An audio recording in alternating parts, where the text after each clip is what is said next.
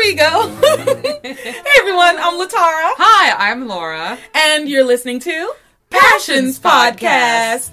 We're working on episode episode what of Passions? Episode 14, of, Passions. 14 and 15.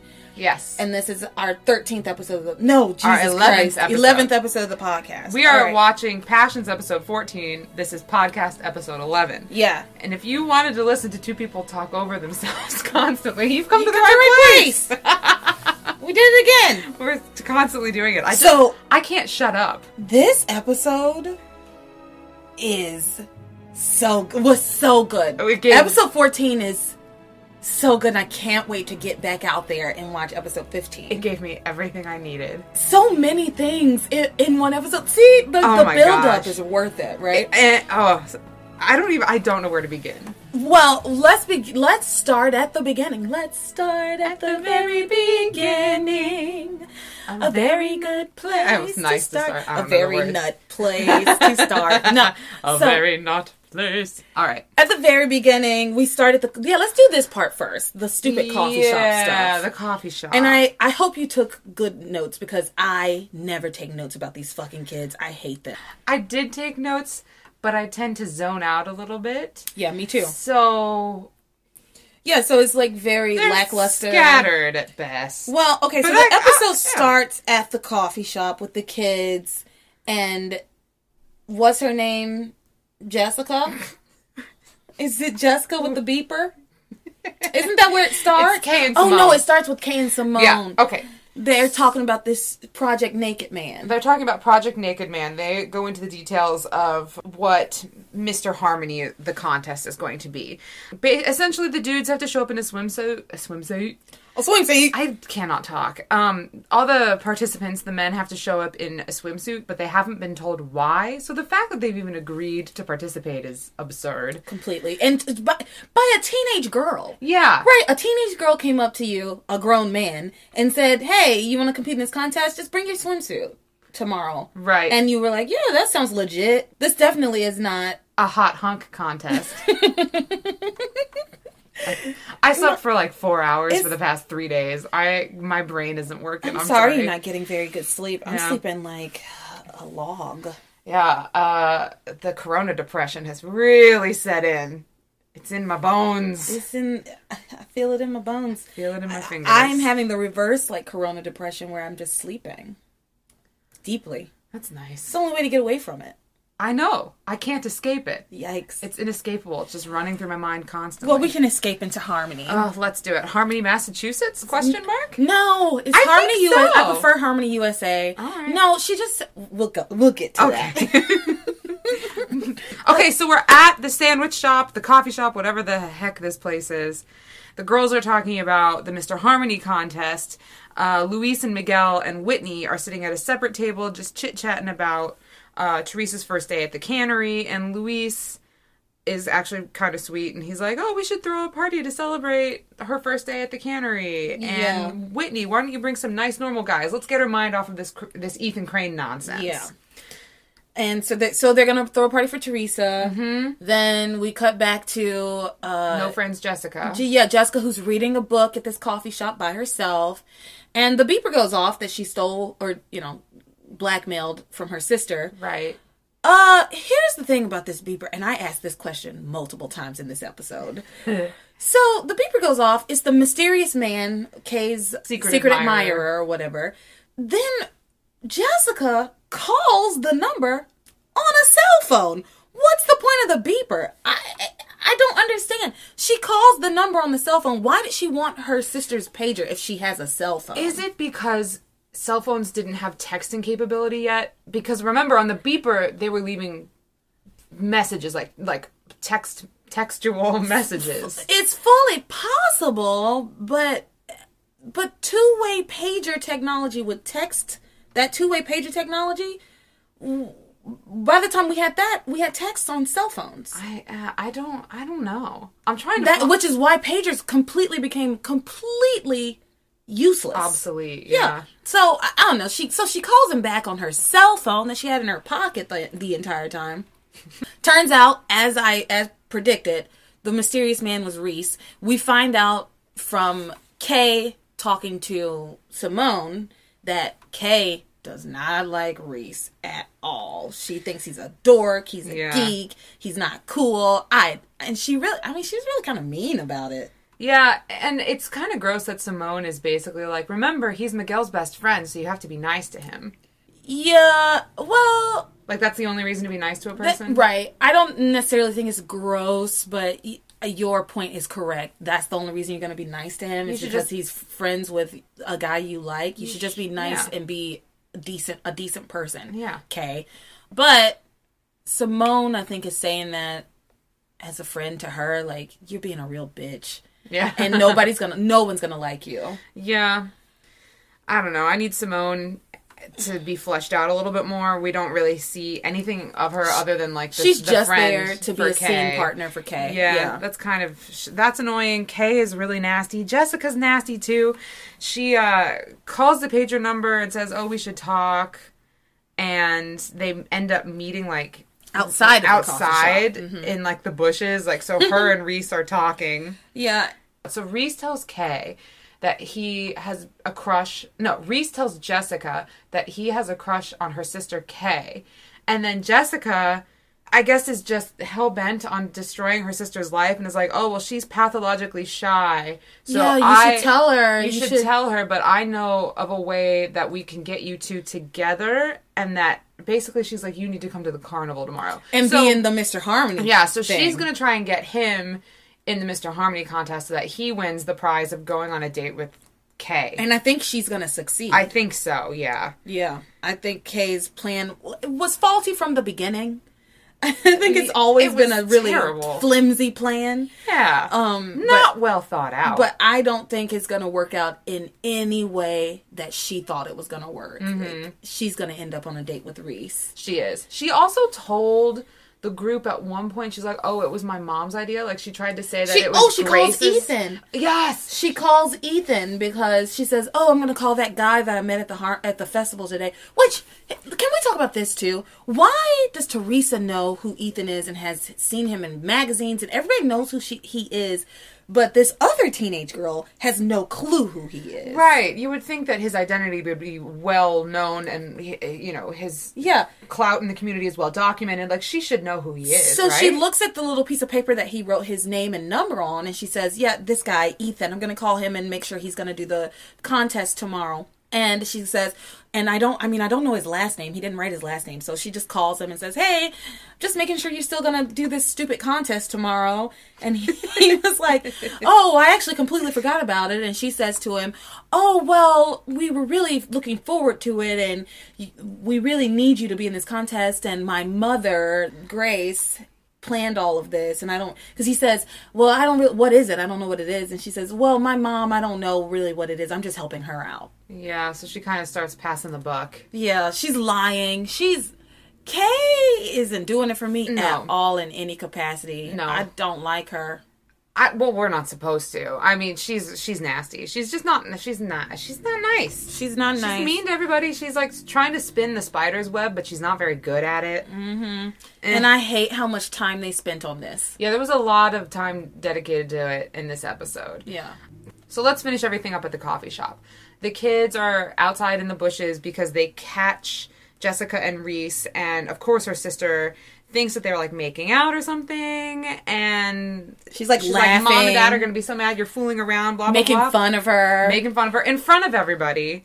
And then Jessica comes up with this weird story about like a rare Oh, insect. I came out of the coffee shop and I heard a noise over here, and it turned out to be Reese, and he was looking for a rare bug because you know he's Mr. Biology. He always gets A's in biology. And then Miguel's like, "That is true." Miguel says Reese is the man when it comes to bugs, which might be the episode title. Reese is an the man when line. it comes to bugs. Reese is the man when it comes to bugs. Yeah. So that's like basically where we end that's it there, basically right? it with them. Okay, great. Yeah, who who cares? Who cares? Let's move on to Sheridan. Yeah, Sheridan. Yeah, let's do Sheridan next. Okay. So Sheridan in the end of the last episode the Roger's goon Had is put a like bomb. had put a bomb on the car, and he's like, as, the, as soon as the ignition goes on, then the car's gonna explode. And so we see Sheridan's car going, and she starts to drive. And she has the trouble getting, trouble it, getting it to start. which makes you think this has been tampered with. Also, I heard very distinct beeping when the car started. Went Mm. beep beep beep beep beep. So we were like, okay, at some point this car's gonna explode. Yeah, what are they gonna do to Sheridan? Well, Sheridan's driving, driving, driving. Then we cut back to Jean Luc and Mimi, and they get into Mimi's car to follow Sheridan, and it explodes! It explodes. Horde. Yeah, it explodes, goes kablooey. Kablooey immediately. Immediately, that that that I told you that guy's a pro. Yeah, they got me though. They really. I was like Yeah. worried for Sheridan, and then boom, Me too. the other car. It was on the uh, the bomb was on the other car. So Jean-Luc and. Mimi are dead, dead, dead, Gone. all the way dead. gone, gone, gone. Robbins Um, is gone. Rob Robbins is gone. But then we see Sheridan driving. You know, she's upset. And she parks within view of the Eiffel Tower. She kind of parks her car. And then Sheridan breaks down. She has like a breakdown. And honestly, this was the most I have ever related to Sheridan Crane because who hasn't had that horrible moment in their car where Mm. everything's life's just piling on and you just cry. Yeah. You're just crying. Just you Sitting in your car crying, And I driving down see- the highway crying, trying not to crash anybody because all the tears. every thought Obstructing your you view. this was actually I don't know. It was really interesting to watch too for me because the acting was pretty good. Mm-hmm. The you could see it was like all of those thoughts coming into her head. She wasn't say. Luckily, this time they weren't making her say everything out loud. Yeah. and they were making her emote. They were and letting you could her see, act. have the thoughts that, and ma- letting us like decipher what she was thinking. Mm-hmm. And I've had those thoughts, those feelings, and your face kind of contorts, and you just. Yeah, she It had a was little breakdown. Yeah, and I, I, I don't know. I felt, I actually felt bad for her and teared up. And Yeah, my heart went out to her. It really did. Especially, she's been making such terrible choices, and I've been so unsympathetic to her that in this moment, and I agree with you, I think it's good that the writers just kind of let her actually emote and act rather than having to soliloquize everything. And I, I felt for her. It I did. Good. It, it was sad. Don't get me wrong, but it was a good moment in the show. Yeah. and, and she's starting to win me over now. Yeah, we're we're taking a turn. We're making a little turn with Yeah. Sheridan, Yeah. and we gave her a lot of shit. Like an episode or two ago, we spent probably 35 minutes just shitting on Sheridan Crane. So, you know, we're having we're turning around That's- our yeah. thoughts on her.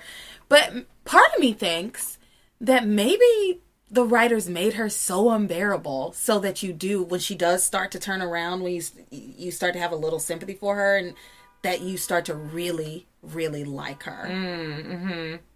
so i really i don't know i'm starting to she's starting to win me over like you said yeah Yeah, she's winning me over, and Jean Luc and Mimi are dead as fuck. They are so dead. So Roger calls the goon and says, "Is it done?" Basically, and he says, "Yep, the bomb went off. I heard it from down the road." And he says, "Well, check and make sure that he's dead, and check and make sure that the blonde woman that saw me is dead too." Mm-hmm. Now, here's my question. Is this goon going to see Mimi's body, realize there was a second body there, and just assume it was Sheridan? Or are they going to he is he going to see Mimi's body and be like, "Oh, that's not Sheridan because she's a brunette." Well, realistically, there would be no bodies because he used nine sticks of dynamite to blow up one car. they were blown to smithere- smithereens. Smithereens. smithereens. I mean, there is there is nothing left. Truly, there would be nothing left. Yeah. So I don't I don't know how this is gonna go. I assume the goon would lie about it. I have no clue. but I guess we'll find out. We'll definitely We'll find out. Roger is not out of the picture. You Not know, yet. you're not going to introduce a bad guy, kill off these two characters that we've known from the beginning, and then not see the bad guy again. And the person that he, the other person he wants dead, is still alive, and Right. we know that, and he doesn't. And he doesn't. Yeah. So Sheridan um, goes back to that church. I th- assume it's the same church that she had been at. I said it's in, probably season Notre one. Dame. Notre Dame. It's probably Notre Dame because she just she only goes to tourist attractions. yeah. uh, for such a a, Pari- a, a a worldly a worldly woman. Yeah. She only goes to she's the woman who comes to New York and only goes to Times Square. Yeah, she's the francophile who doesn't speak French and only goes to landmarks. Okay, so she's at the church, she's praying, and a nun overhears her, and so they end up having a conversation. This American nun. yeah, this From American Boston. nun This from is Boston. so. This goes back to what Laura was saying at the beginning, where she said Har- she thinks Harmony may be in Massachusetts. Yeah. I disagree, but the nun says, "Oh, I'm visiting from Boston," and Sheridan says, "Oh, I'm from Harmony. You know, I She's know like, Boston, oh, I know very Boston well. pretty well. I'm from Harmony, and also Grace Bennett was rescued from a fire in Boston. Yeah, like the, but- all these things are happening in but- in Boston area. So I feel like Harmony has got to be near Boston. Eh, okay, it, they have said multiple times it's New England, Mm-hmm. so it's like somewhere in the New England area. But they keep mentioning Which- Boston specifically. Twice they mentioned Bo- Boston two times. what other cities have they mentioned specifically? New York. When? earlier in the season because you said you were like they said something about New York and I said they people always say Oh, something about New York. Uh huh. Mm-hmm. Yeah. Yeah. So look, I'm gonna keep building a case for Boston. I don't know why I prefer Harmony USA. I like that it because it's just a random place. Yeah, it doesn't. you know, it's its own little the nook. does not exist. It's yeah. its own little nook. But anyway, the the nurse, not nurse, the, The nun. nun. Is from Boston and they have a little conversation. She overhears Sheridan's prayer to God, at pleading with God, "Why won't you let me have love? Don't I deserve love?" what am I doing that's wrong? Yeah. And the nun tells her, you know, God doesn't always give you the answers that you want, but if you open your heart, you will hear the message. And Sheridan starts talking to the nun and is, you know, I always choose the wrong men. I make bad choices. Like, how could I not see the signs? And the nun says to her, Perhaps you did, and you just ignored them. She's- Which she did she's obviously talking did. some truth. She, Yeah. and and it's it's not unkind, but she's she's speaking some truth to Sheridan. Yeah. probably for the first time ever, because this woman has clearly been coddled. Coddled. You know, she she's not really been told the truth about many things. I don't think, or at, le- at least not, you know, it hasn't had to examine a hard truth before, like Right. like this. And the nun tells her, I wish I knew her name, sister or something, Let's call her Sister Mary Clarence. Sister Mary Clarence. tells her that maybe you know her love is back in harmony back in her hometown And Sheridan says, Harmony is the last place I would ever find love. Cut to Luis rolling up to the Crane mansion. So there's a little something something about to happen there. Because For think about it. Luis hates the cranes. And of course he would fall in love with a crane. and Sheridan wants to give away all her money. You know what I mean? Like she's very different than all the cranes. So of course, like yes, of course, these two people think that they're gonna they're gonna be at odds with each other. They think that they're on completely separate ends of the spectrum. They're gonna love each reality, other. I think their viewpoints They're meant align. for one another. They're They one, meant for one another. So Luis pulls up to the Crane mansion because he was there to pick up Pilar. He was going to surprise her and pick her up because remember, he had dropped her off there because she had a bad feeling about what was going on in the mansion, which she was correct. Hmm. we'll talk about that here Yeah, in a minute. we'll come back to that. Well, are we done with Sheridan? Nope. What is there? What's left with Sheridan? Oh shit! we are nowhere near done with Sheridan. Okay. Shit, yeah, we'll come back to Luis. We'll come back to Luis because we got to finish talking about this, Latara. Okay. Sheridan- So Sheridan tells the nun about her life, about how her mother died when she was very young, and that her father Alistair sent her away to boarding school after her mother passed. So she had did not have a, a, good, a happy childhood. Also, do we think that her mother is this is also Julian's That's mom? or what I think that said. they're I don't separate know. I, so if I think this through, Julian is much older than Sheridan. Mm-hmm. like 20, 30 years. Probably about 20 years. Okay. I would say about 20 years. Mm-hmm. Julian is much older than Sheridan. So I and Alistair is like an an old guy. We haven't seen And him. Ju- we haven't seen him yet, but Luis says that Ethan's gonna be just like his dad and all the other cranes. So as far as like women go, Mm. and Julian is a womanizer, so I think Alistair probably was Mm-hmm. too, and I, he probably has had multiple wives. I I would assume. Yeah. So I think they don't. They, I don't think they have the same mother. Okay, I think she had a younger mother than Julian. I, I think you're probably right. That makes sense to me as well. So she's talking with the nun, tells her about her childhood, says that she's not really sure if she would be welcome in Harmony. She doesn't know if her brother Julian and his wife Ivy would even want to see her after what happened. She says Ivy and Julian probably wouldn't welcome me back, especially after what happened. Cut to Flashback. a dark scene of young Sheridan, I assume, with long flowing blonde Sheridan hair. Sheridan or maybe Ivy.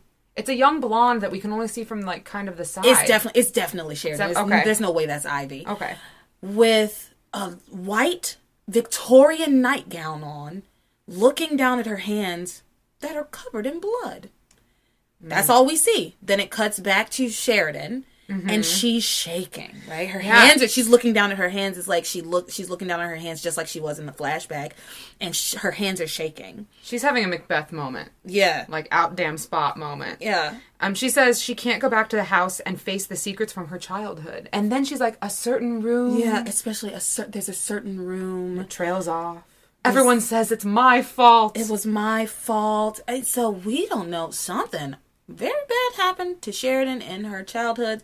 Somebody died, I probably I assume. yeah, maybe she A bloody death? Them. I don't know. No, but it's very clear that she needs to confront her past in order to move forward. That much we know. So there's a all these people have these juicy secrets. Mm-hmm. They're starting to come to light. Mm-hmm.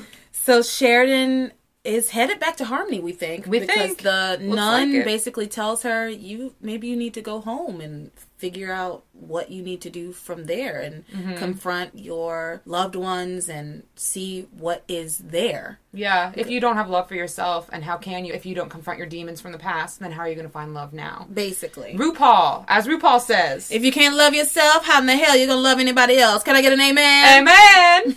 Now let the music play. this is the main event. Are you ready? It's a whole new show. Oh, anyway, turned a corner. anyway, so that now that's the end of the Sheridan That's the end of. Sheridan. So let's go back to since we were talking about the cranes. Let's talk about Ivy and Julian. Mm-hmm. Sure. So, like I said before, Luis is outside of the Crane Mansion because he was going to pick up Pilar, and sh- Mm-hmm. but she's already she has already left. Now, before she left, she was having a conversation with Ivy. Right. She had basically convinced Ivy to put that gun away because she intervened before Ivy went in to shoot Julian. And then they have this conversation, and I think that the gist of it is true. Pilar tells Ivy that marriage is sacred, that's worth fighting for. And I just wrote Pilar is great. Like she's such a good actress. Like the mm-hmm. way she delivers these lines is I, I think it's beautiful. It's weighted really well. However, I think that the the the lines that she has to deliver are not well written. There's a lot of if he sees you looking beautiful, he'll love you again. It'll be like you've never sh- had a separate bedroom. Right. So, so there's a lot Pilar- of if you have sex with him, he's gonna love you. It's not. I don't. I don't. I don't love the message. Ivy tells Pilar Julian doesn't want her, right? She says, He hasn't wanted me since our wedding night. You're the only person who knows what happened that night. Mm. So something happened on their wedding night. Who knows? Do you think it's um, related to that flashback with Sheridan Oh, with the bloody oh. hands?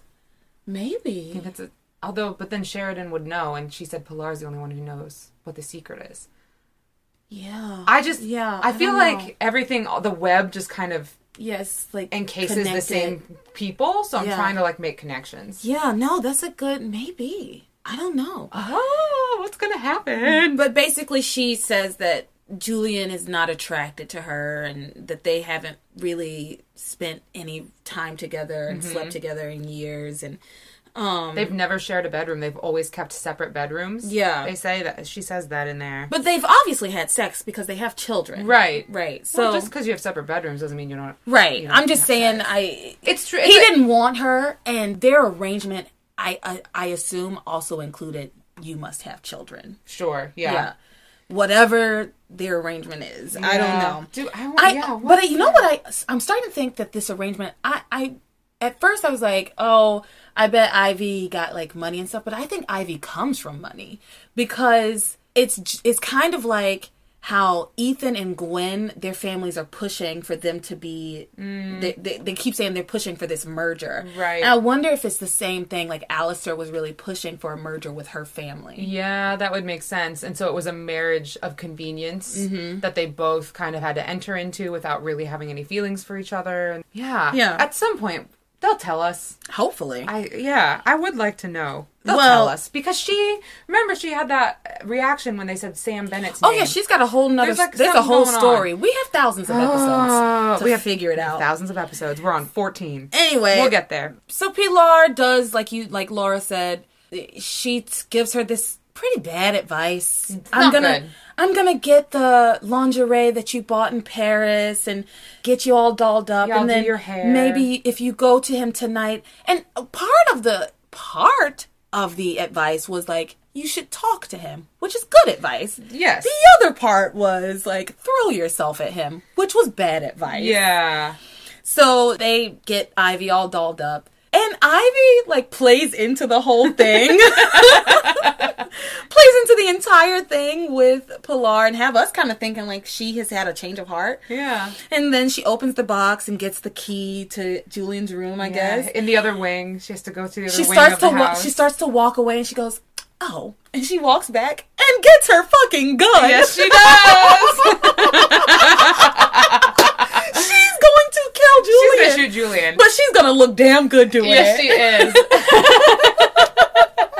I love it because they showed us this this really short scene with Julian and Suzanne in, in his bedroom, and she's like kind of in a weird maid ish uniform. It was like a nurse hat. Ner- I don't know what It was. it, was was. a dumb but instead of like a cross, it had like an X on Yeah, it. it was like a dumb paper nurse hat, and it had it had like a black line across Yeah. it, and a slip. It- Yeah. She wasn't even in the nurse's outfit uniform, like a sexy nurse Halloween costume. She was just in a slip and a paper hat, and he was like crouching like Tarzan. like Tarzan, like at the on like a chest at the foot of the bed, and he and he like ha- like a praying mantis just kind of had to like leap I don't know onto wh- the bed. It was fucking. I don't know man. what this role play was, but It I I want no parts of it. It was gross, and he says to Suzanne, he's like, "Oh, because she's worried about maybe Mrs. Crane hearing or Ivy hearing them or something." And Julian tells her that Ivy has never, not one time, been in his bedroom. yeah, and that her room is in a different wing of the mansion But that doesn't stop her from bursting in.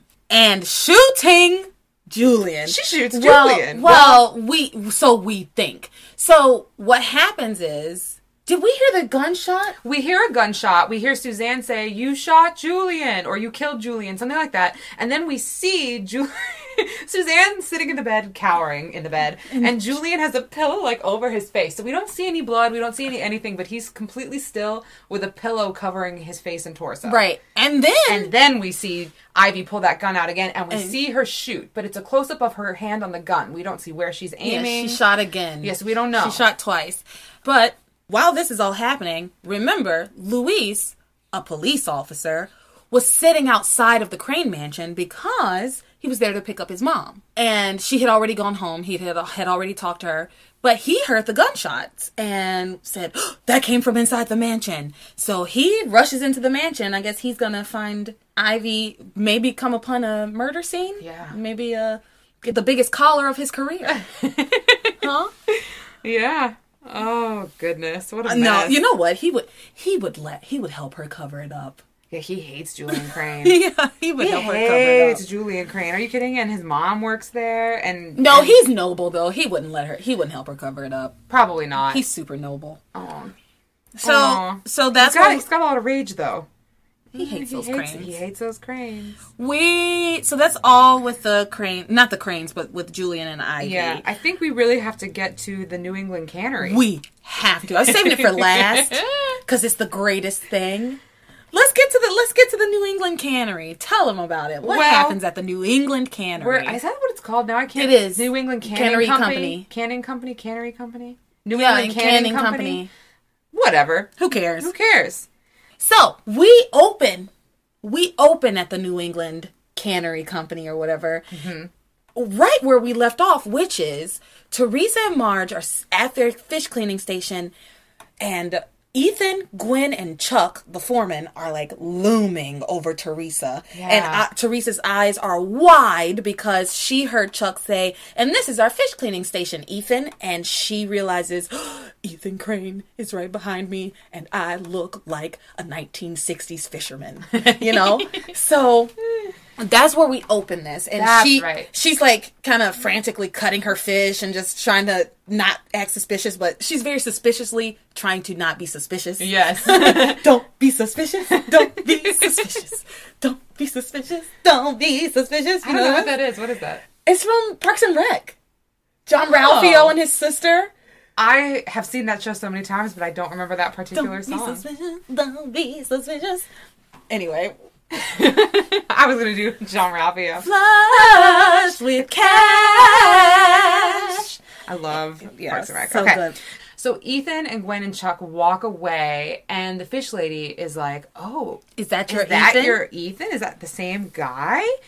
And Teresa's like, "Yeah," and she kind of, she actually kind of tells her everything. Mm-hmm. She talks about the fortune teller. She's just catching the viewers up. Mm-hmm. They, they, we- they need to tell us what's going on. Yeah, she basically is like, why would you? Mar- so Marge in this moment realizes that Teresa's a lunatic.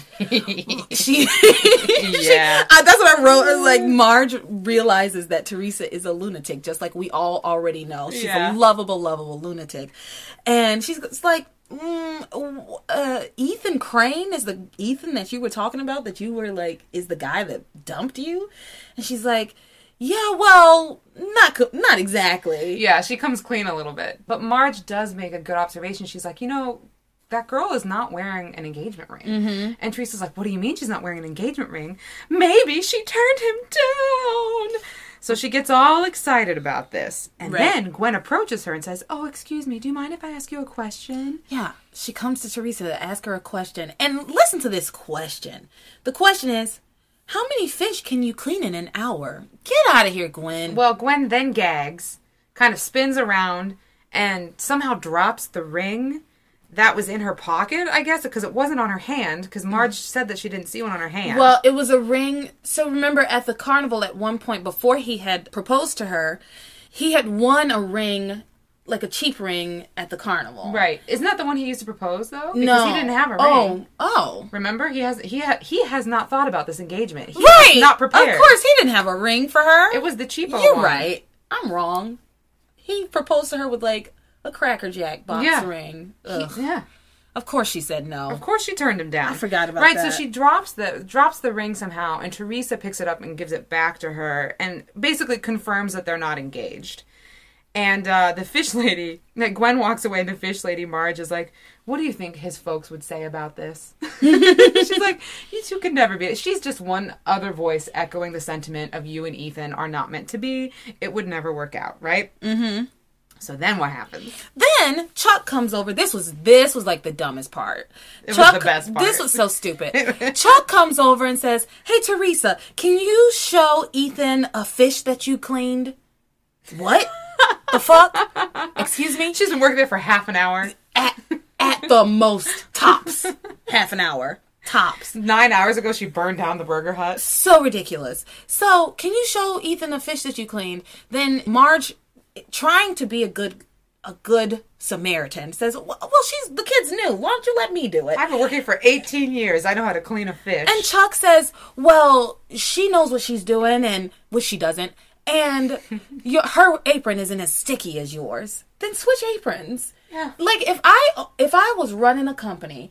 And the he- the CEO or head of this company showed up to to inspect. I would be putting the most competent people in front of that person. but remember, Ethan wasn't supposed to be there until the next day. Right, They but- surprised him. but he Marge is giving him a choice in this moment. Right, and he's making the wrong choice. Yeah. Always. So anyway, he's like, no, no, no, no. Teresa can do it. So then Teresa, I wish you could see me, but you can't, holds out a fish to the side and turns her head to the other direction. And is like, here, Mr. Crane, here's a fish that I cleaned. Look at it. And he's looking at it and he says, good job. And she gets so excited by that that she turns and looks at him and goes, oh, thank you. And he, And he looks back at her and has like horror. the flashbacks of like all the the disgusting things that she has dumped on him. A look of horror comes upon his he face. He freaks out completely. He's, it's you! Oh my god! And she's, no! And she's frantically trying to explain to him. And no, Ethan, no, you have to believe me. I didn't do any of that on purpose. And then she slips in chum, hits that stupid ass release bucket, and the nastiest, nastiest sludge falls from the ceiling onto Ethan Crane's head. and it he's doesn't covered. stop. It, doesn't, stop. It's and it, it's supposed to be fish heads and guts, but it just looks like hundreds of pounds of sardines. He And no, oil. I eat sardines. It that looks- didn't look like sardines at all. It lo- it looked like Moldy mushrooms. it looked yeah like slime, like moldy mushrooms that have started to decay completely, Yeah. and like, it- but it was like a pinkish color. Cause so Yeah. there's like bloody. It was, it was nasty. disgusting. It you know what it looked like? It looked like placenta. you know what it looked like? what? In the Lord of the Rings, when the Uruk-hai are being birthed out of the earth, Yeah, it looks like that weird, like cocoon goo that kind Yeah. of encases them. the like the or the goo in um the Matrix when they're in that Yes. stuff. Yeah. yeah, yeah, When he comes out of the stuff in the Matrix, that's exactly like- what it looks like. It like. looks like futuristic pink silicone goo. it was nasty. It, It was, was disgusting. And I actually felt very bad for him. I was literally clenching my mouth as if I was being doused in it. I was like, I hope he just hold, just hold your Oh, breath, man. yeah.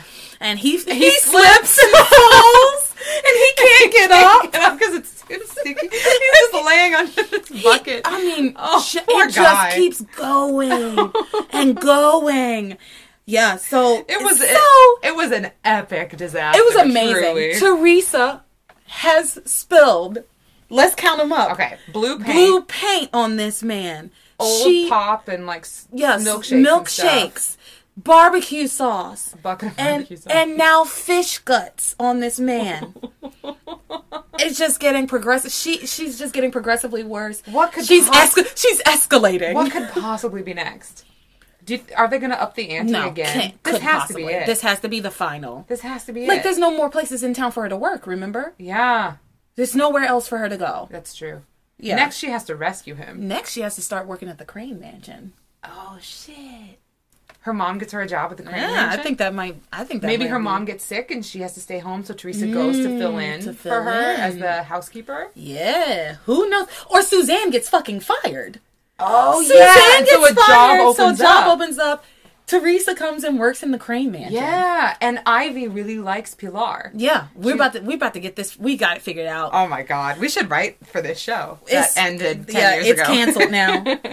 it's canceled. We're gonna bring it back. We're gonna write the revival. so that happens, and That that's happens. that's the end of Teresa Yeah, in the this. fish lady's like, "You gotta go, girl." Yeah. She's like, "You gotta. We let's get you out of here." She's trying to get her out of there, and the foreman's like, "Stop that girl!" yeah, I think Even though they don't go anywhere. Even think they, Ethan was the one like, "Stop that girl immediately." Ah. yeah, that happened. Someone does. Um, but that's all because we didn't get any Tabitha stuff. We didn't get any Grace Seeker charity stuff. Yeah, Yeah. we got a lot of teenagers. Well, and they, you know they gave us a lot of grace and ta- and seeker and charity. I told you they gave us too much, not too much, but they gave us a lot at once, and, and I figured it would be a while before we see those two people come together, those twins, you know, and yeah, we're getting all the other stories together now. Do you think that we'll finally be on day three Yeah, in the this- next episode? Because it's the- nighttime now. In the episode next episode, 14. the next episode, the day will turn. Okay. Has to, because it's nighttime. Like you said, it's nighttime now. There's not a lot more to happen this night. Yeah. Although we got to get deal with a possible murder. We Yeah, gotta, Roger. We got to um, clean. Well, oh, and- I'm sorry. We got to deal with multiple murders. Oh yeah, plus Ivy. Oh my god, so many murders. We've already had two possible murders. We have a, a twin, three, three a- possible murders. three possible murders, a twin situation, magic, mm-hmm. evil versus Angels. good. There's angels. Yeah, There's so much happening. fish guts. Fish. Oh, Ugh. it was gross. And a propo- two proposals that were turned down. Yeah, by the same couple. Yeah. All right. Yeah. Uh, enjoy this message. All right. Welcome back. from the break. Welcome back from the break. Uh, we're getting into episode 15. Episode 15 of Passion. This one flew by. It went by very quickly. Um, it started with Tabitha, Doing an enchantment. and I didn't recognize her because we have seen her in this uh, gypsy fortune teller costume so for, 10 episodes, Yeah. and I don't know these characters very well. So I, when she came on the screen, I. For a split second, I caught up quickly. Yeah. But for a second, I was like, "Who the fuck is this woman?" Really? It was Tabitha. Yeah, that was Tabitha going Broomsticks and bu- beeswax. bubbles and boils and toils. Elikanam and nam and natu natu elikanam. That's from Wicked. That's an enchantment that Elphaba does. Anyway. It started to sound like the circle of life. Yeah, she's doing an, an enchantment at the top of this episode. Yeah. So the top of this episode to me was very frantic. So because mm. so much has happened that at the very beginning of this episode we start with Tabitha doing her fucking enchantment and then it like quickly goes to Ivy with her gun and then it goes to Kay and what's her name talking about Naked Man, and then it's just like really, really quickly catching us up on what we have learned. Right. Well, this is So episode far? 15, so this would be a Friday episode. So they're trying to wrap everything up as uh, neatly as they can before moving into the weekend, right? Yeah. You know, they're trying to catch everybody up.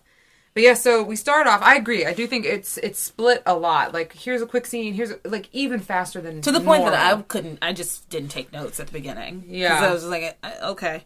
The, these are all things that have already happened, except for the enchantment. Yeah. that was new. I know. I, That's new I information. immediately started. and it was amazing. Every time she does magic, I'm down for it. and it's so T- cool. Timmy was really scared by her enchantment. Timmy was like, You're scaring Timmy. Poor Timmy's Timmy. afraid of everything. he now. is. He's a little scaredy cat right But that's now. just because he's like not a human. He's never been Yeah. alive. He's a He doll that came to life anything. yesterday. Yeah. Lest we forget. Yeah. he's Timmy came to life yesterday. We're still in day two. That's Damn, right. so much has the happened. sun. The sun, I think, is going to set, and we're going to have a new day on Monday. I think. Yeah. And by on Monday, I mean I of think the show. this night is done. I it has to. It be. has to be. It's been going on for so long. ten episodes. We ten have to- full episodes. We have to get to the Mr. Harmony contest. Yeah, That's we're what getting is there. leading up to. But all right, so we're with Tabitha. She's casting a spell. She's doing an enchantment, and she says that she's got to get rid of that woman Faith and her daughter Charity. So we find out that Seeker's name is Faith. faith, grace, faith, and charity. Is there a hope and a love in there? Hmm, maybe. Yeah. So Seeker's name is Faith. So now we have an, a real name to give her. Yeah, which is great because I was really getting tired of Seeker. yeah. Tabitha says that Charity is the one that they need to fear, and that the girl possesses a power that she doesn't even know that she has. And if Charity and Faith come back to Harmony, then Tabitha's life work, her entire life's work, will be thwarted. Correct. Her life's work will come undone. Just like Grace, poor Grace. Still undone. She's very undone. Well, and so Tabitha wants to stop Faith and Charity from doing good, and she like shudders when she says she wants her daughter to do good, and she's It's so funny to me that they try to pass off Tabitha and Timmy like evil characters because they really aren't doing anything. Yeah, evil. no, Although I guess they did, you know, steal souls. The goofballs. that well, little thing. Timmy didn't do anything. That's right. Timmy, He made some Timmy's- Martinis. Martinis. One of our listeners put that on the Instagram the other day, and it made me giggle. Yeah. It, it was something about like the Harmony soda. Like, what is Yeah. in this stuff? And she's like, "Oh, I think it's a martini." Yeah. he and he brings it up again, Martinis. Yeah, look at that. Um. Anyway, so yeah, she's doing this enchantment. Th- to me, again, this episode to me was a little all over the place. It was short. It went by really quickly, but it. I had a hard time focusing. There wasn't a lot of new information. Yeah. really. Well, and Tabitha at one point, so she's doing this enchantment, and then Charity and Faith are at their home outside of Harmony, wherever they live, and they hear howling, and I assume that that was Tabitha's enchantment, right? That is causing this howling noise. Oh, Right. I was hoping for a werewolf myself. I, I don't think we're that far in yet. But this enchantment is causing this howling. And I do think it's like a beast. I do think it's some sort of beast that she has conjured, like a, a hell beast Uh-huh. or something. because we hear like that scratching Right. sound at Faith and Charity's home. at Faith and Charity's house, they hear this howling, And Charity says, Oh, it sounds like a wounded animal. I should go check on it.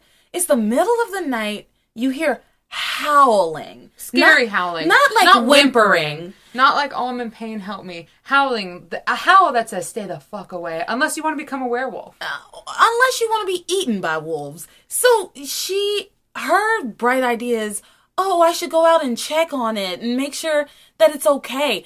What are you? And and Faith is a bad mom because wow.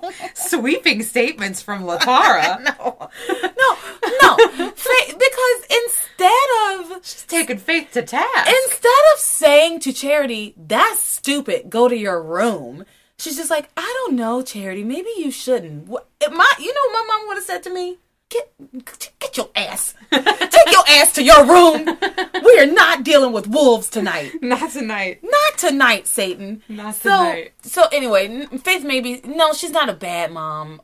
She's not a bad mom. She's- she's not the best though. She is as much of a mess as Grace is. Really. She cowers a lot. She's very afraid. She's constantly frightened. She's cowering all the time. But you know what? Maybe I'm. We just don't know enough about her Yeah, and what their story really is yet. because whatever is scaring her, she it seems that is legit. Like She's she terrified. So she, She- put a cross on the door of Mm-hmm. their house. Charity notices it and says, "Why? What did you do? Why did you put another cross up?" Yeah, she's like, we've got angel statues everywhere. There are relics all over the place. Like, why do we have another cross? And she like, says- you're you're you're you've gone a little too far with this. She says, uh, she basically Charity basically I think thinks Faith is like nuts. Yeah. Right. And She loves her mom, She but does, but she thinks she's worried. a little crazy. And she says, "There's too many things in this house to ward off evil."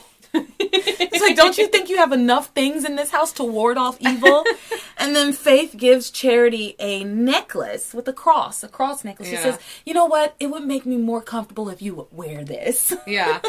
and then, so that made me notice also. So Charity now has this little cross necklace. And then I realized that Faith is wearing a rosary, which for those of you who don't know is something that in the Roman Catholic faith you use to you use a rosary to basically to guide your prayers, a specific set of prayers. You have to do it in a certain way and, and all this. But you certainly wouldn't wear one. Wearing one is actually quite offensive. And Like around your neck. Wearing one around your neck. Yeah. No, it is to it's it's to be held. Yeah. And you each bead represents a different prayer in the order that you're supposed to say them. So like the fact that she's wearing one is actually very confusing. As someone who's supposed to be warding off evil, you're inviting one in. She doesn't know. She's just She doesn't know. She's just taking on any relic she possibly can, right? She probably has, you know, goblets and all sorts of things, chalices, that, Yeah. to, to ward off evil. Yeah, I don't know. Maybe they're that may- maybe they're. I don't know. I just kind of because I was raised Catholic. Of course, I'm just immediately that's where I go to. But they don't have any crucifixes. They have crosses.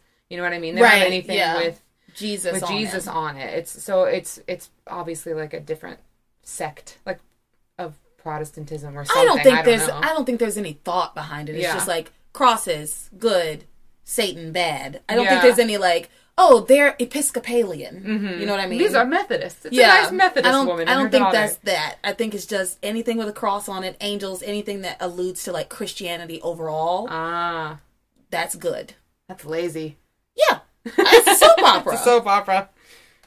it's a soap opera. Laura, remember that bomb? Ah, I forgot about the bomb. That Remember was last what episode. that bomb looks like? Gosh, they killed them the last like ten minutes ago. Yeah, not that long ago. Man, oh man. Rest in hell. Jean-Luc. Jean-Luc. Mimi. Not Mimi. I hope she rests in Mimi. peace. I feel bad for Mimi. I do feel bad for Mimi. She just got roped into that man's nonsense, and then she got blown up. Blown to smithereens. So then Faith is praying to the cross heavily. She's terrified. She's very worried. She's, I mean, she's just surrounded her, herself with religious icons. And then is praying and says, I won't let you in. I won't let you destroy her. She's very worried about her daughter. Right. So there's something clawing. She says get in, something. yeah. She's so Charity goes to bed. The howling stops. Charity's like, okay, well the howling stopped. I'm gonna go to bed. And then Faith is sitting at like her computer, I guess, and m- more chat room work, I guess. I don't know. And then the Chat sound changes. She then hears a new sound, and it's like a scratching sound. And she says, Something's trying to get in. Mm-hmm. And that's when she goes to the door and kind of, she goes to the door, kneels in front of the door, Yeah. takes the cross, her new cross, off the door, holds it in her hands, and starts to like pray, I guess, and say, Don't, I won't let you in. And Yeah, and then she passes all the way out. yeah. She like falls to the floor, cross in hand. Yeah, she says, I, re- what does she say? Not I'd rather die, but she says, like, take me instead, basically. yeah, yeah. But this is why this episode was a little bit hectic for me. This is happening at the same time that Tabitha, ta- at some point, Tabitha, is, after she does her enchantment, she's carrying Timmy, like, around Harmony, Harmony. for whatever reason. Yeah, because she goes and spies on the kids. It's, it's so it doesn't make any sense. And then it, nothing happens. She goes out. She doesn't do anything. She comes back Yeah. home, and then she hears the noise, the same scratching noise that Faith is hearing. And this is why I think this is what Tabitha has conjured because Timmy can't hear it. Oh, Right? Timmy okay. can't hear it. He says, "What are you talking about, Tabitha? I don't hear anything." She says, "She goes, oh, it's getting louder. It's getting louder." And I don't think she knew exactly what she was conjuring. She just was like calling for help from from the depths. Oh, see, I would. I actually thought that it was a third party. I didn't think it had anything to do with what Tabitha had had whatever spell she had cast. But Mm-hmm. what you're saying makes way more sense than what I had thought it was. Yeah. and that makes sense why maybe Timmy couldn't hear it. Okay, that's interesting. Right, Yeah, and- it sounded like um like a rake being dragged over concrete. You know what I mean? It was. It wasn't like a fingers on a chalkboard, fingernails on a chalkboard kind of situation. It was just. Yeah, and it didn't sound scary. It didn't sound like sc- scratching. I don't know. It didn't sound It didn't like sound like an scratching, and they kept calling it scratching. Yeah. And it didn't sound like scratching to me at all. It sounded like yeah, like something being dragged maybe. Yeah. Slowly. It didn't sound. It sounded like like that, it sounded like a rake being dragged on concrete. like I just did. anyway, Yeah, but she the, she he stops to make that observation about the kids. We'll talk to them in a minute, and basically just says, "Oh, trouble is brewing in that group," and then they're back at the house. yeah, I don't, I don't know. Yeah, this that was weird. Goes fast, but it also, I don't know. There wasn't a there wasn't a lot that happened, and to me, it just seemed very disorganized. I were just know. trying to wrap some things up so I they don't could get to the next day. At the at the uh, at the end of her scene, Tabitha says it's too late, and that Faith should have kept her daughter hidden. Mm. So we Right. And oh, she did we say this? Did we talk about how Tabitha says we did touch on it, I think. Tabitha says that Charity is the one that we should be afraid of because she has the power Mm-hmm. just like Grace has power. Mm-hmm. And Faith doesn't really have any power. But but Faith is the only one of these people who knows anything about the power. right, yeah, she's like the So that's pretty frustrating. Yeah, For her, I'm sure. She's like the Qui Gon Jinn. Oh, he had power. I don't know what that is. That Talking a Star Wars thing? Yeah, but I'm wrong because he had all the power. All the power. Yeah, he did. I don't know. Latar doesn't know anything about Star Wars. I'm sorry. Sadly. Okay, so let's talk about the kids because Tabitha was spying on them. We can get through the kids. We're always just kind of trying to rush our way through them because they're not doing anything exciting yet. Mm-hmm. So when they do, we'll spend more time. But anyway, Kay and Jessica continue to bicker. All these two sisters do is fight. It's very sad, Annoying. really. It's very annoying. They're constantly fighting over Miguel. Kay's like, one day I'm going to get you back for all of this, shakes her fist at the heavens. I don't know. Do you, are they setting us up for a love match between Kay, Kate and Reese. Yeah. Okay. I think so. That's that's where I'm at with it. That's what I thought too. I wasn't Yeah. sure if it was going to be Kay and Reese or Jessica and Reese because she's kind of I think it's Kay and Reese because Kay is so adamant against Reese, Mm-hmm. right? She's so oh, what kind of girl? What girl would ever want to date a guy like that? What girl would ever date a geek like Reese? And you and I can see he's hot. yeah. He's not an And ugly man. tomorrow at the Mr. Harmony contest, we're all gonna see he's hot. Yeah, they're gonna stop parting his hair and that mm, that harsh center part. we're all gonna see he's hot, and I it, a part of me thinks that he's yeah, like you said, the the part's gonna be gone, and he's gonna be in like his swim trunks, no shirt, nothing, and they're not even gonna fucking recognize him, no glasses. Oh yeah, Yeah. They won't know who he is because they never really paid attention to him anyway. Exactly. They don't know what he looks like. Yeah. they just see some Coke bottle glasses. They're like, oh, that's the nerd, Nerd. Reese the nerd. Reese the bug guy. Reese is the, guy for the, bugs. The uh, the insect. What did they say? The exotic insect guy. I don't remember. He's the bug guy. He's the bug guy. So they're teasing each other. Jessica and Kay fight. Blah blah blah blah. Okay, this was the dumbest part.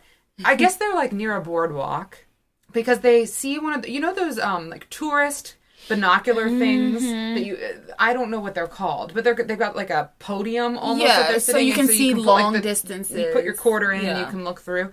So Kay, I hope feigns Ignorance. ignorance and doesn't I hope she's pretending that she doesn't know how to use this. You literally put 25 cents in and then you can see and you can like use the little dial to adjust Yeah. the magnification. So regardless, she cannot seem to work this thing out and so Miguel comes over to help her out. And they chat a little and he's like, "Oh yeah, I met this girl at the carnival." And Kay starts seeing red. She gets really upset, but Miguel keeps She like talking. almost throws up. She almost like pukes. And Miguel at the end, and I think the reason is because Miguel's like, "Oh, it's great hanging out with you. It's just like talking with one of the guys." Yeah, Burn. Girl, give up. Sick burn. Give up. Yeah, so she's upset, and then Teresa. We'll talk about Teresa in a minute. She ends up back with this like group of kids. I guess wherever they're hanging because out. she has been fired from a second job within 12 hours. Yeah. Poor thing. Right? So we oh, oh, eh, at the beginning of the episode we also see Teresa where we left her, which is dropping fish guts and heads all over Ethan Crane and trying to get the hell out of there, you Yeah. know. Oh, and Oh, and we learned that Marge is not named Marge. Alice. Her name is Alice. Her name is Alice. We got to the bottom of it. Alice the fish lady, and we'll probably never see her again. Nah, We've learned her name, and we don't. We'll never see her again. R.I.P. Alice. We have no reason to go back to the fish cannery. Nope. the New England Canning Company. We have no reason to go back. So, So Teresa, Teresa. flees, Teresa flees, changes her clothes. So now she's in the park with the rest of the teenagers. Mm-hmm. Uh, and she finds Whitney and tells her what happened at the cannery because the kids don't know. So she comes clean, tells Whitney what what went down. Oh, and in the background while this is happening, Reese is like on his hands and knees in the dirt. It is pitch black outside. Like it has got to be like 10, 30, 11 p.m. He's like pretending to look at insects. Like It's so dumb. Dumbest cover ever. But you know, he committed. He's really trying to see this through. Yeah. Yeah, it's so Jessica. Oh no, sorry. Kay asks Teresa if she's if she is available tomorrow to help out with the Mr. Harmony contest. Right. She doesn't know what it is. She says, "Will you help out with the contest tomorrow?" And Teresa. So this is just setting us up for another encounter with Teresa and Ethan, And at the carnival. Yeah. So what do we think's Bef- going to but happen? before that, remember Teresa is talking to Whitney. She says she tells her what happens at the can- happened to the cannery, and she tells her she wants to go to the Crane Mansion to explain what like what happened. She wants to go to the what. And at and it is at this point that Whitney is really very frustrated. She's like, "Wh- "Why would you do that, Teresa? Teresa, Why would you do that?" the And she's lovable no, lunatic. No, you don't understand, Whitney. I must. I have to tell him. I have to tell him. It's like, no, you don't have to tell him shit. Yeah, she's like, I have to tell him, I have to explain the situation, see if I can talk my way around this and get this job back before Luis finds out that I was fired for the second time in 12 hours. So, um, at the end of that, Whitney is like, you know what? Why don't you come back to my place? You can spend the night. Luis will think that you're at work. He won't know that you are with me. We can try and find a way to fix this situation. We can solve this problem together. Yeah. So, you know, good on Whitney. She's Whitney's a good friend. Whitney's a good Whitney's friend. a good friend. Yeah, actually, let's. Speaking of Luis, let's talk about Luis. Remember at the end of the last episode, he found himself inside of the Crane Mansion because he heard gunshots come from the Crane Mansion, and he's a police officer, so he is bound by his duty and honor to check it all out, right? Just Make sure nobody's dead in this mansion. Also, he hates the cranes. So if there's any nonsense going on inside that house, he wants to know about it. He's going to it. take the opportunity to arrest a crane Mm-hmm. if he can get it. So he goes in, bu- bursts into this room where Ivy and Julian are, Mm-hmm. and says, "I heard gunshots. A crime has been committed here. You're not allowed to shoot guns Yeah. in harmony or whatever. I don't know. Even though that seems very flimsy at best. Well, but before he bursts in, he miss he misses the action because Suzanne starts off oh, screaming. Oh, right. She goes, "You killed him! You killed Mr. Crane! You killed your husband!" She's yelling at Ivy, and of course he's fucking fine because Ivy used blanks. Oh, she She's like, "Oh, I wouldn't waste good bullets on you, Julian. They were blanks." Yeah, she. Yeah, she. I. Lo- I really like Ivy. I am slightly obsessed with Ivy Crane. I really am. She's great. To me, that was such a great line. Yeah. I wouldn't waste good bullets on you, Julian. Just she's Yeah. so great. You're not worth it. You're not worth the trouble of actually shooting murdering you. you. Yeah, Yeah. she's so great. Anyway, But she, uh, she obviously she fires Suzanne, and she's like, "If you ever tell anybody anything about this night, I will come after you, and I- this time it will be with real bullets. Yeah, I'll so kill you. She is trying to keep this situation under wraps. Yeah, she is. she, uh, she's trying to keep the situation under wraps, and so she, and of course she's like, and obviously you're fired. Right. so right after this happens, Suzanne runs out of the room, and that's when Luis comes into the room. So he misses this little altercation. And somehow they miss each other on the stairs. yeah, she Suzanne probably took the the servant's stair. So he comes in, says there's a, a crime has been committed here. I heard a woman scream, and I heard bullet shots. Mm-hmm. Right. Julian and Ivy try to kind of talk themselves out of it. Luis isn't going to let go. He's a dog with a bone on this one. And mm. personally, it frustrated me because the Cranes own this town. You know this.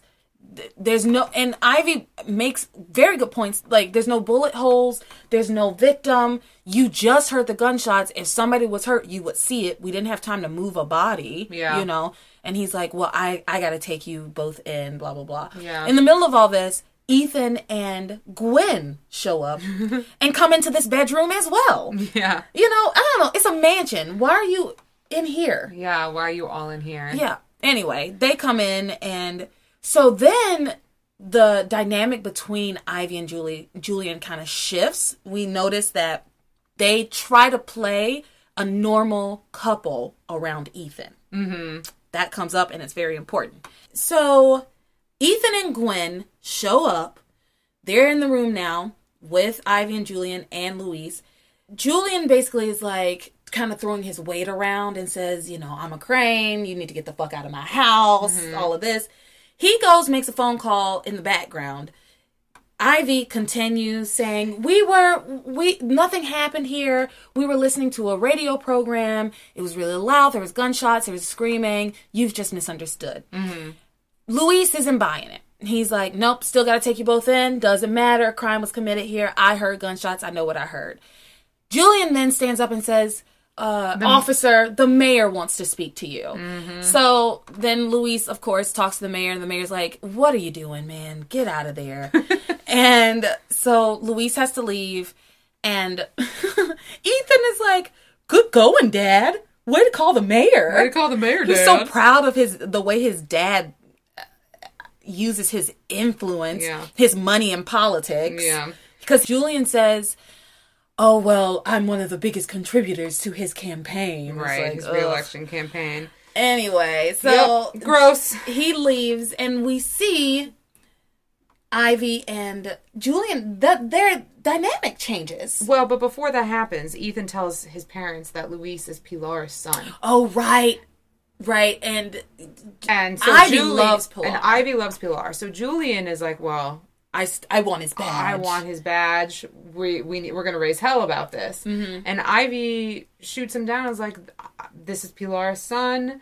This would devastate her. We're not gonna do. We're not Yeah, gonna she do says this. absolutely not. This is not happening. right. So good for good for Ivy's great. Yeah. I love Ivy. Anyway, Yeah. And then they start talking because Ethan and Gwen leave, and she's telling her her husband Julian that she wants Ethan to have a good life. She wants him to be married to Gwen and live happily ever after. Basically, she wants for her son Ethan to have a happy life that she did not have with her husband Julian. Right? right. Well, and she is saying all of this because they, in front of Ethan and Gwen, put on quite a show. Yeah. Right. They put on a very not necessarily loving, but very normal how they talk to each other and smiles, you know. Mm-hmm. And the second they walk out, the second Ethan leaves the room, their faces change, their body, physicality, Yeah. everything changes. The and vitriol really and he out. turns back to her and he's like, Are you proud of yourself? Yeah. You know, and she and then they have this these moments with each other that are very, very negative and they do not like each other at all. Yeah. As they're talking about Ethan, Julian kind of interrupts her, interrupts Ivy, and she's like, well, "Why do you only care about Ethan and not the other kids?" So they they mention that again, and Ivy says something about him being the oldest crane, but she loves all of her children equally. Right. And then Julian, I don't know, twists the words around somehow and tries to put the moves on Ivy when, not five minutes earlier, he had another woman in his bed. Yeah. He says, you know, I find you magnificent and it, it- you you we don't share a room not because I'm not attracted to you, it's by your choice basically. Again, this goes back to why he said to her, you only care about Ethan because she the reason they put on the show is because she wants him to feel like he has a somewhat normal life, Yeah. right? And so eh, he they fake it in front of Ethan, but she hates him. Yeah. She hates him. She, yeah, she despises Julian. and utterly. she says to him, he so he's kind of putting the moves on her, and she says to him, "We had our bargain, and I kept up my end of the deal. Mm-hmm. You have your children, but you'll never have me again. I wrote that down too because I thought it was so good. What a great line. Yeah, you'll never have me again." And she leaves. She She's like- walks out the door and then she takes out, I think, a locket. that same thing that she had pulled out of that purse. Remember, she had that clutch and she pulled something Yeah. out when they were talking about Sam Bennett because he says to her as she's leaving, "You're a cold woman and you could never love anyone." Oh, okay, that's what it is. Right, and so she pulls that pulls locket. that locket out and she opens it up. She's looking at it. She says, "You're so wrong, Julian." So she obviously still has feelings for Sam Bennett. Sam, yeah. We haven't, we don't know. They haven't sure, told us that, but they it's very I mean, obviously come on, Sam yeah. Bennett. They're not trying to pull the wool over our eyes on this one. No, so that happens. Yeah, that happens. Ethan and Gwen uh, have left at this point. They're getting in the car, and Ethan has devised a plan. Basically, he's going to, he wants to try and use Luis because he knows that he's an officer who hates the cranes to help him to, I don't really Did you hear? the Do plan. you hear how dumb it is? I mean, the plan doesn't make sense so at all. dumb. He hates you, so he's gonna help you. Yeah, it doesn't make sense. I think he, I think the idea is is he, if this officer can arrest Ethan's stalker, then it will bring bad press to the Crane family name. It's not Ethan. I Ethan's think not brilliant. Well, what he I don't said, know. basically, what he says is maybe that officer can help us find my stalker since he's so interested in the cranes. But he said we if he's talking to Gwen, he says if we can track down this girl, maybe the officer can arrest her. So he and Gwen are going to do the work of tracking down Theresa because they don't know that it's Theresa. They don't, and they also don't know that obviously it's Luis's Yeah. sister. It does. It's. It doesn't make sense. Yeah. It doesn't make sense. I don't get it. Yeah, it's dumb. Have we talked about the fact that there's now an opening for a job at the Crane Mansion? Right? We talked about that in the in Yeah, earlier in this episode. that she right? would get fired, and she is now fired. She got fired. Maybe Theresa. and Theresa and. Theresa got fired. Theresa needs a job. Theresa's looking for employment. and I think she's gonna find it at the Crane Mansion. I think you might be right. I think she's gonna find it at the Crane Mansion. Do we have anything think else? you might be right. No, we didn't have any Sheridan in this episode. I'm okay with that. I think that's it. That's it. I think we got we got through most of it. All right. Yeah, I'm looking through my notes. I don't see anything. Yeah, so Well, as always, you can follow us on Instagram and Facebook at Passions Podcast. Mm-hmm.